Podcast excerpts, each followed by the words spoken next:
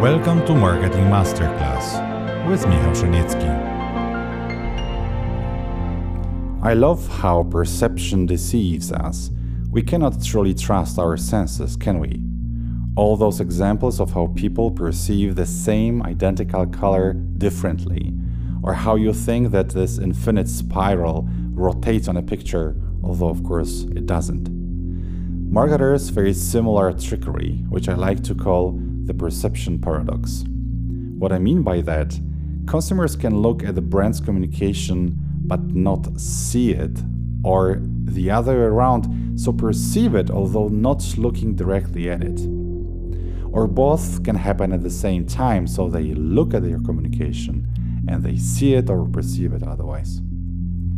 When a consumer does not look at your commercial and does not see it or perceive it, of course, nothing happens.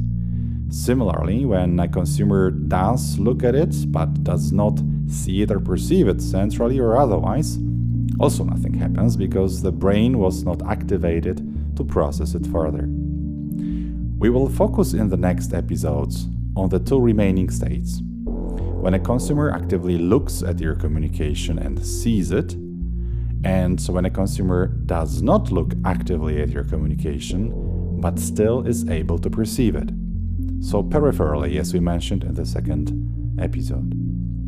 Let's start with a state when a consumer looks at your communication and sees it, so using their focal attention to consume it. Let's call this first state a central route or high attention communication. Why central routes? Well, if you focus a lot on something, there is only a small angle that you can actually see, conceptualize, and analyze. It's like driving a car very fast. Your vision narrows down to a small area and everything else around it is basically ignored. The same happens with all the perception in the central route. For our vision, it's actually only 2 degrees that we can focus on and conceptualize at any given time, maybe 5 for a trained eye. So there is really a massive amount of stimuli that we cannot focus on. Therefore, if you force your consumers to pay attention to your message, you ask them to force themselves to stay focused, and they will perceive only so much. And it will be hard for them to remember the contents, even if the content remains in this focal area. That's a limitation of our working memory we were talking about in the last episode.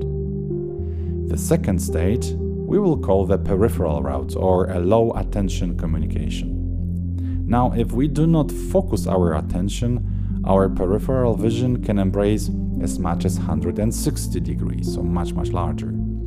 We cannot focus on the whole range, of course, but our brain can perceive it. We will come back to this route later. Now it's crucial for us just to confront our two most interesting perception states central one with high attention that makes our vision very, very narrow, and the peripheral one with low attention that makes our vision very broad. And what is interesting and almost counterintuitive, the conceptualization and analysis also take place in this peripheral route, but in a much more implicit way. To demonstrate the nature of these two states of attention and perception, so active and peripheral, let's take the two most commonly used communication media, just as an example linear TV and a mobile digital. Linear TV today, especially during the commercial break, represents typically the peripheral route of communication. When they break our TV show with commercial break, we typically disengage from our favorite show and direct our attention to something else, to our smartphone or conversation, and commercials are still being played out without us focusing on them. Still, TV commercial communication is constantly proven to impact our peripheral perception without us realizing it. And it's proven to build successfully not only the image of the brands, but also their short term gains. Its impact will be really interesting, we'll cover it in the next episodes.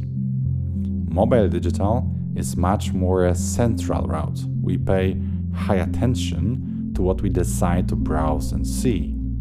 Any brand advertising during our browsing process is, of course, highly intrusive. And if we decide still to consume some selected commercials, we do it intentionally, so with our focal attention. Let's take a quick stop here to connect just some dots. When you surf in the internet with your iPhone, you make their intentional choices most of the time. Your attention is elevated, your perception is very focal. So, if a brand wants to convey something new to you that is unrelated to your previous experiences with this brand, it requires you to use your working memory to memorize what it attempts to tell you. And as we remember, your working memory is limited in size and in its capacity to keep the message for a long time. But not only that, your senses are heightened, and so is your semantic memory, so the one that keeps your concepts and understandings. With semantic memory awakened, your brain will much easier counter argue whatever the commercial is actually telling you. Pay attention to it, you quickly make sense of it, and you have an army of stronger arguments why you do not need the advertised product. So, this context of a mobile device for a brand's communication is specific and pretty challenging. Maybe that's why the most frequently used marketing in mobile is usually performance marketing, which encompasses generally any marketer's tricks to make you click and convert with some clickbait and some quick rewards. There are some fancy techniques on that. On the other hand, when you sit comfortably on your sofa, browsing idly the signs on your iPhone or asking Alexa for the weather tomorrow, and in the background there is a TV with a commercial break on, you do not focus on a brand's message, it's just out there captured only by your peripheral perception. Your senses are idle as well. You do not make an effort to conceptualize what you see, nor do you analyze it actively. So the message, the music, the brand's name have basically no major barriers to hit your brain and your implicit learning potential. They may be stored in your brain without you ever realizing it. One brand has emphasized the gist of what we've just covered. Not so long time ago, Adidas claimed openly that they overinvested in digital, exactly in performance digital marketing focused on conversions, and veered off way too much from the emotional, non digital communications that brought, end of the day, erosion in, brands, uh, in, in Adidas brand's health. Interesting observation Adidas team believed also that building a brand throughout only digital, especially performance, may not work. And it's all connected with emotions. It's very hard to discuss emotions with our CEOs. We all know this in marketing. But they are a powerful tool in communicating the essence of your brand, becoming part of the consumer's lives. We'll be talking about emotions extensively later as well. So there we are. We learned about how we perceive communication in a focal, oral, or peripheral way. How we learn the message actively, passively, or completely implicitly. And how what we learn can be stored in our memory, conscious or unconscious. And in this context, how we can basically distinguish. And here I know I'm making a gigantic simplification, but still, how we can distinguish two types of states how marketing communication is consumed.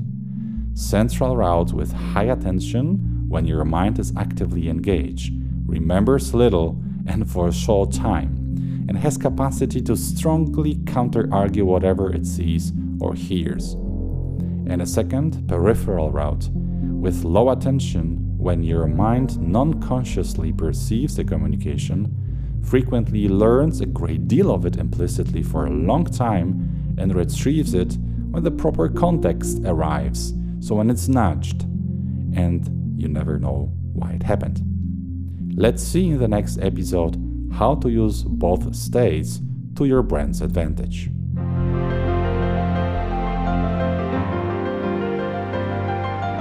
Thank you for being with us.